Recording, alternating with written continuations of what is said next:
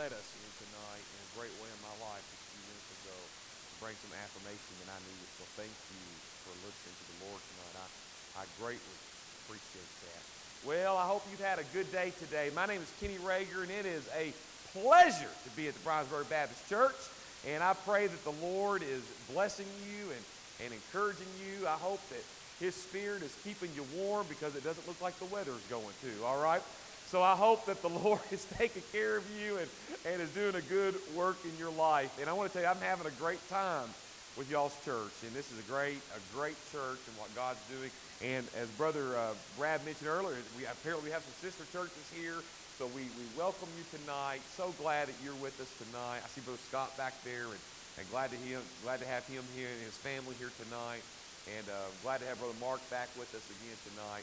Some, some wonderful folks that are here, and, and God bless you all. If you have your Bibles with you tonight, I want you to turn to the book of Revelation, chapter 22. This is not a hard one to find, okay? You just go to the very end of the Bible, all right? This is not a hard spot to find, Revelation chapter 22. You heard me reference this um, in the last couple of messages and thought I'd share a little bit about it with you tonight. Uh, we have four children Gracie, Hope, Joy, and Nehemiah.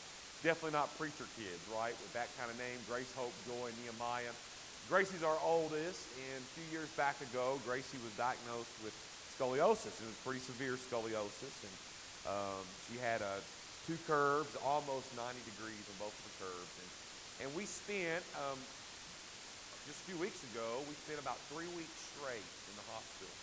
And my daughter went through three pretty serious surgeries, one, one a week for three weeks. And, um, and, and we stayed there, uh, me and my wife, we stayed there at the uh, Norton Children's Hospital there with her the entire time. And I just want to say, first off, I want to praise my God because he, he got her through that amazing. And, and she's doing great. She's up walking around the house, and we just praise God for that. And, uh, and we had a peace over us, Brother Brad, and, and I had some people ask me, so you must have been a nervous wreck when you're up there. And I, I have no other way to explain this except there was a peace over myself and my wife and my daughter. My daughter never cried one time in the hospital except till the very end because they weren't being fast enough to let her leave. And that was, that was, I promise you, that was the only time she cried. She said, I just want to go home now. And we were waiting for discharge. And, and God brought us peace. And even though it was, man, it was crazy, uh, we, we slept on that, um, is it a couch? I don't know what it is, you know, it, but it's like up against the window, and um, you can kind of unvelcro like a cushion. And my wife's head was here, my head was there, and, and it was just not fun, you know. And uh, just no other way to put that.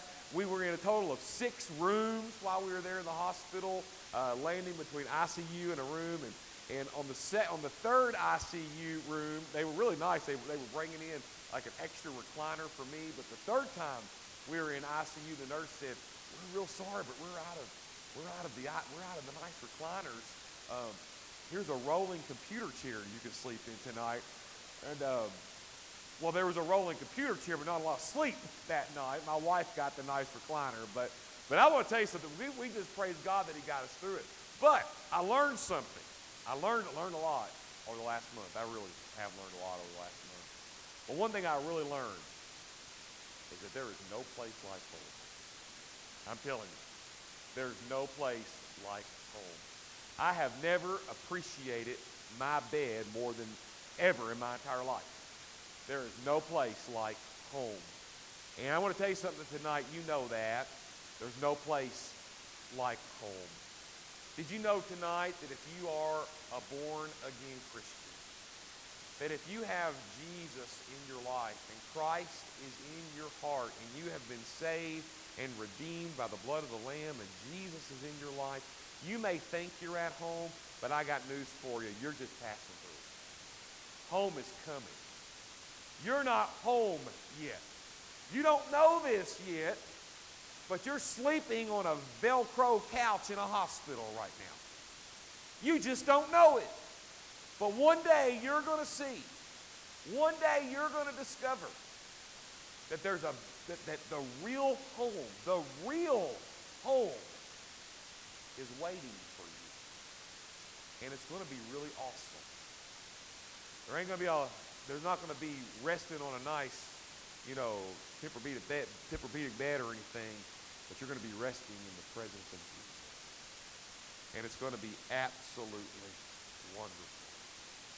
What I would like to do tonight, if I can, I would like for us to look at what that one day home will look like. What will heaven be like? Is that all right if we study that tonight? What will heaven be like? Who will be in heaven? Who are the folks that will have heaven as home? Well, let me go ahead and just spoil that one for you. Only those that are saved by the grace of God will get to experience that. That's the only one. But I want us tonight to look at Revelation chapter 22. This is the Apostle John who sees this vision on the Isle of Patmos, and he gets a just, just a little peek of what it's going to be like. A little peek. Imagine here's the curtain that's, just blocking it, and the Lord just lets back a little bit, just a little bit, for John to see. And he records his vision of what the new heaven and the new earth will look like. And I want us to look at it and be encouraged by it tonight that this is the true home for the believer in Jesus Christ. Let's stand to, God, to honor God's holy, infallible, and errant word tonight. Revelation chapter 22, starting in verse 1. John is speaking in the first person. And this is what he says. And he showed me a pure river of water of life, clear as crystal, proceeding out of the throne of God and of the Lamb. In the midst of the street of it, and on either side of the river, was there the tree of life, which bare twelve manner of fruits, and yielded her fruit every month. And the leaves of her tree were for the healing of the nations. And there shall be no more curse. Everybody just say amen on that. There shall be no more curse. But the throne of God and of the Lamb shall be in it. And his servants shall serve him. And they shall see his face.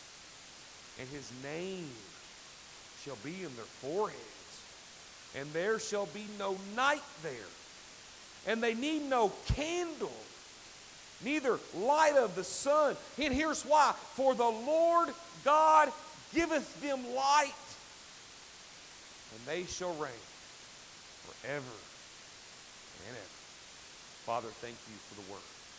May you bless it tonight. And I pray for the one, Lord, tonight that, that does not have their reservation in heaven.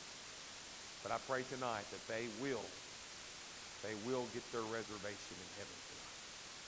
And Lord, for the believer that needs encouragement tonight, may you remind them that this is not home, but there's a better home waiting for them. And we pray this in the name of Jesus. Amen. You can have a seat. John sees this beautiful picture of heaven.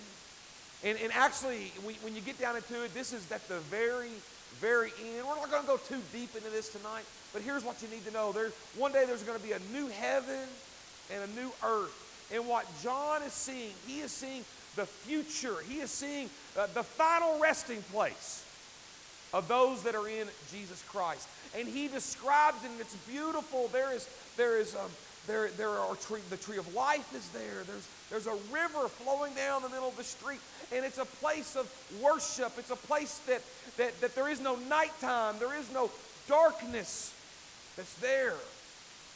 It's a beautiful, beautiful city. You know, I hate to break this to you. I know some of you all are, are country folk, and you don't like the city. Listen, listen, okay? Heaven is not described as a big acreage place with a little cabin out there. It's described as a city. Now, before you say, uh oh, all right, we ain't talking Louisville here, all right? This is going to be a city that you love. It's going to be better than anything you can ever imagine. It's going to be wonderful. And I'm going to tell you something you ain't going to have no problem with city life in the future. It ain't going to be a problem. It's going to be wonderful and beautiful and it's going to be it's going to be better than you could ever imagine. But only those with a reservation get in. Only those who have a spot reserved for them are welcome in to the eternal, everlasting dwelling place called heaven. Just those that are born again. Just those that are saved. Well, Kenny, what do the saved have to look forward to? What do the born again have to look forward to in heaven? What is waiting for the Christian in heaven? Well, I'm so glad you asked tonight because I want us to look at it. Number one, I want you to see that the saved, the born again, will be in a place of life. In a place of life. Look at the text. And he showed me a pure river of water of what? Life. Clear as crystal, proceeding out of the throne of God and of the Lamb. And in the midst of the street of it, and on either side of the river, was there the tree of life, which bare twelve manner of fruits, and yielded her fruit every month. And the leaves of their tree were for the healing of the nations. And there shall be no more curse. Now look at the picture that John paints for us in heaven. It's, it's a city, and, what's in the city? There is a river in the city. And it's flowing, and the Bible says it's as clear as crystal, and it's flowing. Now, interestingly enough, it's flowing in the middle of a street. Now, I don't know why the Lord puts a street right in the middle of heaven with a river right in the middle of the street. But that's how John sees it. And that's the way it looks. And, and, and imagine this on, on both sides of the river street. Does it look like the canals in Venice? Brother Mark, I don't know. We'll find out, won't we? But it'll be flowing and, and on each side down that street is the tree of life. Now, what is all that about, the tree of life? Well, you got to go back to the very beginning of the Bible. Remember the Garden of Eden? Um, they are, uh, Adam and Eve are encouraged to eat of all the trees in the garden, especially the tree of life. Brings healing, hope. They're not supposed to eat of that one tree, which they did, and we're still paying for that today, right? What does it mean that the tree of life is in heaven? I, I believe this is a way, especially when it says that it produces fruit for every month and it brings healing to the nations. Well, what kind of healing happens in heaven? And why does the, the tree bear fruit every month? Let me just answer I don't really know. But can I tell you what I think it means? I think it's a way that's telling us in heaven there's just no pain and suffering. There's always healing. There's always life. That's what that means, probably. Um, no death, no sickness, no scoliosis, no cancer. It's a place of healing and life. I think that's what that means. That the river is flowing constantly feeding those trees. And those trees are constantly producing life. It's a way of saying there's no sickness, no death. But also notice, notice though, where the river is coming out of. Did you see that? Where's the river coming out of? It's flowing from the what?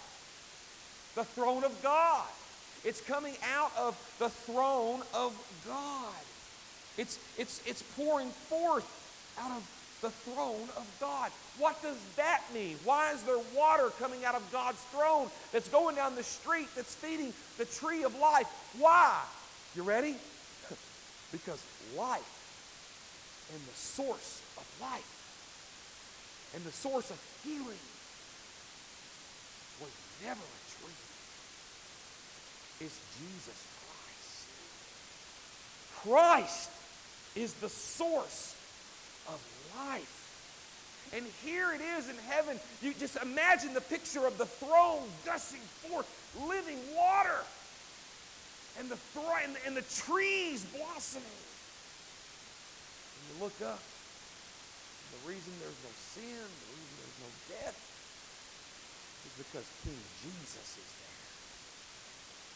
Christ is there. And it's a place of life. Unfortunately, we do not currently live in a place of life. We live in a place of death. Everything around us is constantly dying. How many of y'all had to go cover your plants up tonight? All right? You know why? Because we live in a world of death, right? Everything's dying. Somebody rightfully said the moment you're born, you start to die. There's truth in that. There really is. Um, the, the stats are in. I checked it to make sure it was still accurate, but I, I went to the Barna Research Group to make sure the stat was correct. It was, as of about 3 o'clock this afternoon, it is still accurate that one in one people still die. They still die. Everybody dies. Uh, the Bible says it is appointed unto man once to die and then the judgment. There's a one in one chance tonight that your heart's going to stop. Brother Brad, the other pastors in this room have preached funerals of people of all ages. And we'll be the first ones to tell you, you ain't going to get out of that unless God comes back and raptures his church. But you're going to die. That's what's going to happen.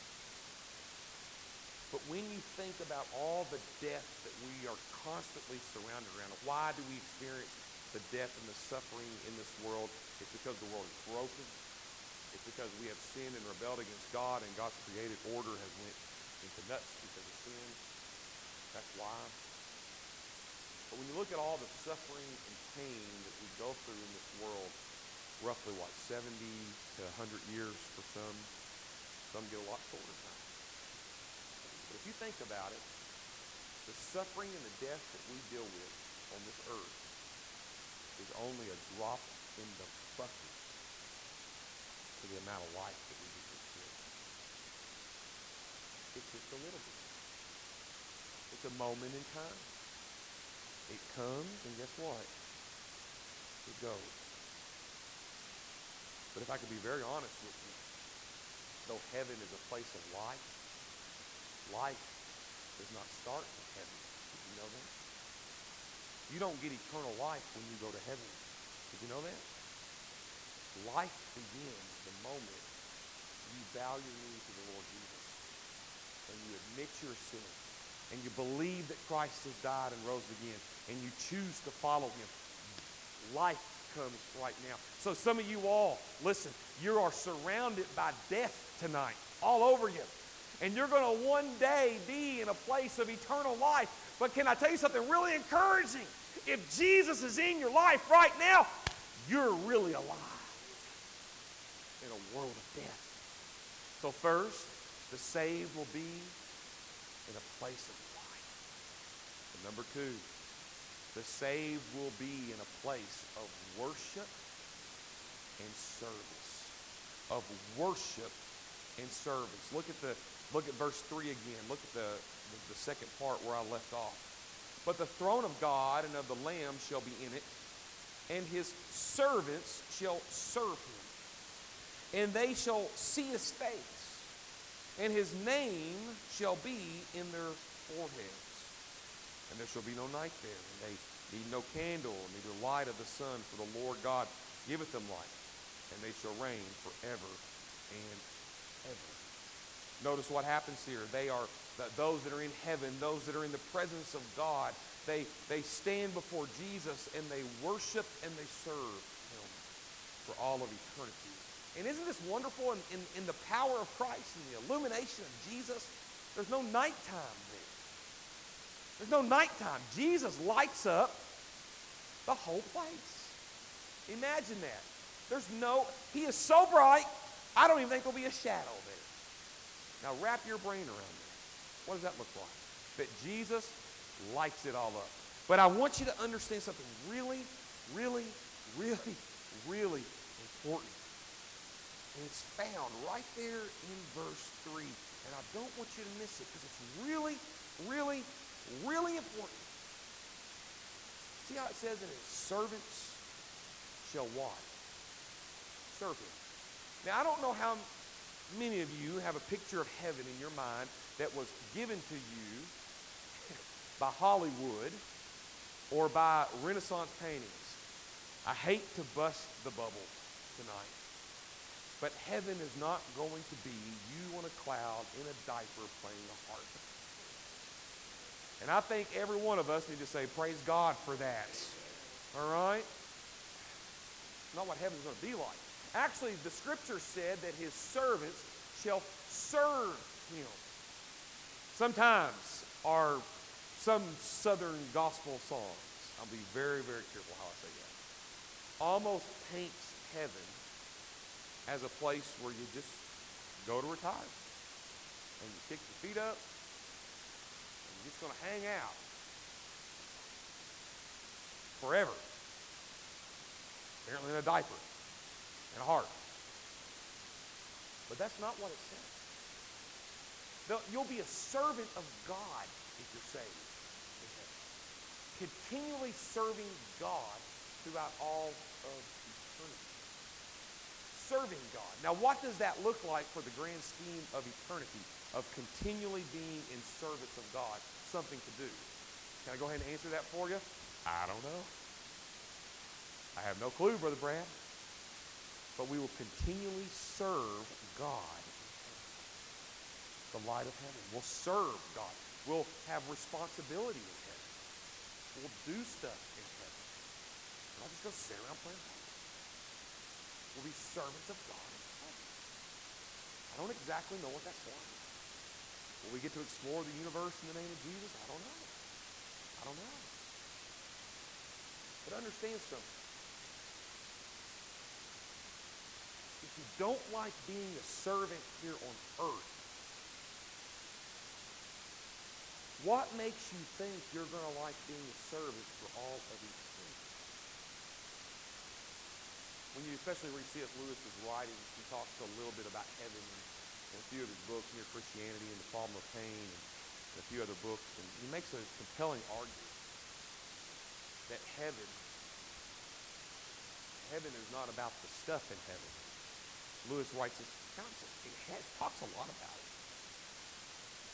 It's about the who of heaven the who of heaven. I heard the old preacher say one time that even if heaven was cold and knee deep in mud, which it's not, but if it was cold and knee deep in mud, I would still want to go there because Jesus is there. That's the jewel of heaven. You ever wondered for a minute why the, the streets are made of gold and the bricks are jewels? You walk on gold. It's like asphalt. Why are there jewels? They're bricks. When I proposed to my wife, I gave her a diamond ring. I didn't give her an asphalt ring. Didn't do it. I didn't give her give her a gold ring, not an asphalt ring. Why did you walk on gold? And why are the bricks and the building materials jewels? You ready? Because the true treasure of heaven is not the streets of gold. It is not the bricks of jewels. It is King Jesus. And if you don't love Jesus here on earth, why in the world do you think you love him there? See, the, the key of, of heaven is Christ. He is the jewel of heaven. And we begin by serving Christ now. Right now. And when we are servants of Jesus right now, heaven's going to be beautiful because you will continually serve Christ and worship Jesus. You like serving Jesus now? You like serving Jesus now? I hope you do. It's a sign you're saved. If you don't like serving the Lord, it's a sign you're lost. If you don't like serving it's a sign you don't know So heaven is a place where the saved will experience life. It's a place where the saved will worship Christ in his glory and will serve him forever and ever. But number three, this is very, very important. in this place called heaven, the saved will never ever experience what is outside. Jump down. We didn't read it, but jump down to verse 14 through 15. Look at the vision. He, he, he expounds on it more. Look what John says. Look, he's, look what he, he tells us. Blessed are they who do his commandments.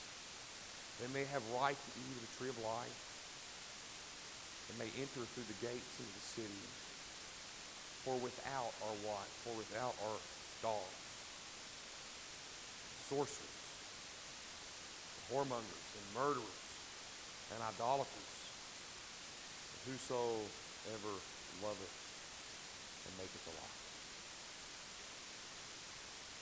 We're given a comparison where heaven is full of those that worship God and serve God and honor God and love. But outside of the heavenly city is the darkness. Heaven is full of light, but outside it's dark. Outside are those, inside are those that are redeemed. Outside are those that are in their sin. Isn't it interesting? This is a picture of hell, by the way that people are simply described as the sin they committed on this earth. Could it be that those in hell, outside of the heavenly city, have got what they've always wanted? God let them have what they wanted, their wickedness. God let them have it. They chose a life without God. And as a result, now they are forever identified, forever, as a stranger and an enemy of God. With no hope, no hope. For reconciliation, forgiveness, no hope, forever isolated from the heavenly. That's just one picture of hell. There's a lot of pictures of hell in the New Testament. Of fire and suffering, but I but this one, Brother Mark, gets to me. It really does, for whatever reason. That those in hell are continually identified as the dirty things they did. But the ones in heaven are identified as clean Oh man. Why is that? Because Jesus is the only one that makes us clean, church. And when we're outside of Christ, there is no cleanliness. There is no forgiveness. Forever you lay in your sin. Forever you lay in your sin. Oh, friend, if you know Jesus, you don't ever, you will never. Because you are with Christ in a saving relationship and you have communion with God right now for the shed blood. He's with you. And the great thing about that is, is that he's not going to leave you. Isn't that great tonight? He's not going to leave you. He will forever be with you, even so much that when you bite the bullet, when you die, when you kick the bucket, He's still going to be with you. You're going to go in His presence one day. He is always, always, always going to have a relationship with Jesus forever talking. This heaven and hell stuff, man, it's making my brain spin a little bit tonight. A place of life, a place of worship and service. How good do I need to be to get to heaven? I said nothing about the good being in heaven. Now, wait a second. Can you talk about the people out in hell and how they're identified by their sin? Surely it's the good people that get to heaven. I never said that tonight. I said what? The saved people. I said that over and over tonight. I said the saved people. Because the truth is, are you ready? Every time, every time we go on vacation, my family goes on vacation, every time. If we get a condo or we get a hotel or something, I got to have a reservation. Have to. They're not going to let me in. And in order to get a reservation, I got to pay a price. You got to put some money down. You got to pay for it. Well, how much do I got to pay to get into heaven? Here's the deal you don't got enough. You don't have enough. You are busted broke. You are. You don't have enough. Your church membership's not enough. Your baptism's not enough. Your good deeds aren't enough. Because you're separated from God because of your sin. You are too poor to get to heaven. You really are. Kenny, how am I saved from hell and my sin? I don't have enough money to get in. Well, my friend, heaven's too costly for you. It just is. Don't know how to tell you. You just don't have enough. You just don't. You didn't make it enough. I'm so sorry. But here's the good news. 2,000 years ago, God became flesh at Christmas. He knew how poor you were. And he went to this earth. He literally left heaven. Heaven came down, right, brother? He literally left heaven, became man, locked himself in time and space, all of this immorality around him. He proved who he was. He lived a spotless life. And yet he went to the cross, nailed, whipped, and beaten, and suffered and he died. Why? To pay for your ticket. And on the third day, God raised, God the Father raised God the Son from the dead. And he is alive today. Amen. He's alive. And he's bodily alive. When you get to see him, you can touch him. He ain't no ghost. He's bodily there. He's physically there. And here's the deal. He holds the ticket to heaven, the reservation to heaven, in his hands. There ain't nothing you can do. Nothing. Instead, you must admit how poor you are spiritually and understand and believe that he's alive and that he paid it all. Are you ready? You must freely receive. Boy, it takes a lot of humility, doesn't it, Brother Brad, to admit we can't do it. It takes a lot to swallow, doesn't it? That we can't do it on our own. But that's the only way in. It's the only way in. That you know that Christ is the key. If you don't love Jesus now, you're not going to love Jesus then. You're not. It begins right now of placing your faith in Jesus.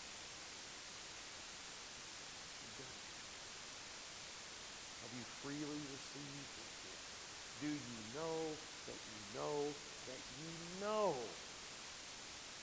that you have a reservation in heaven?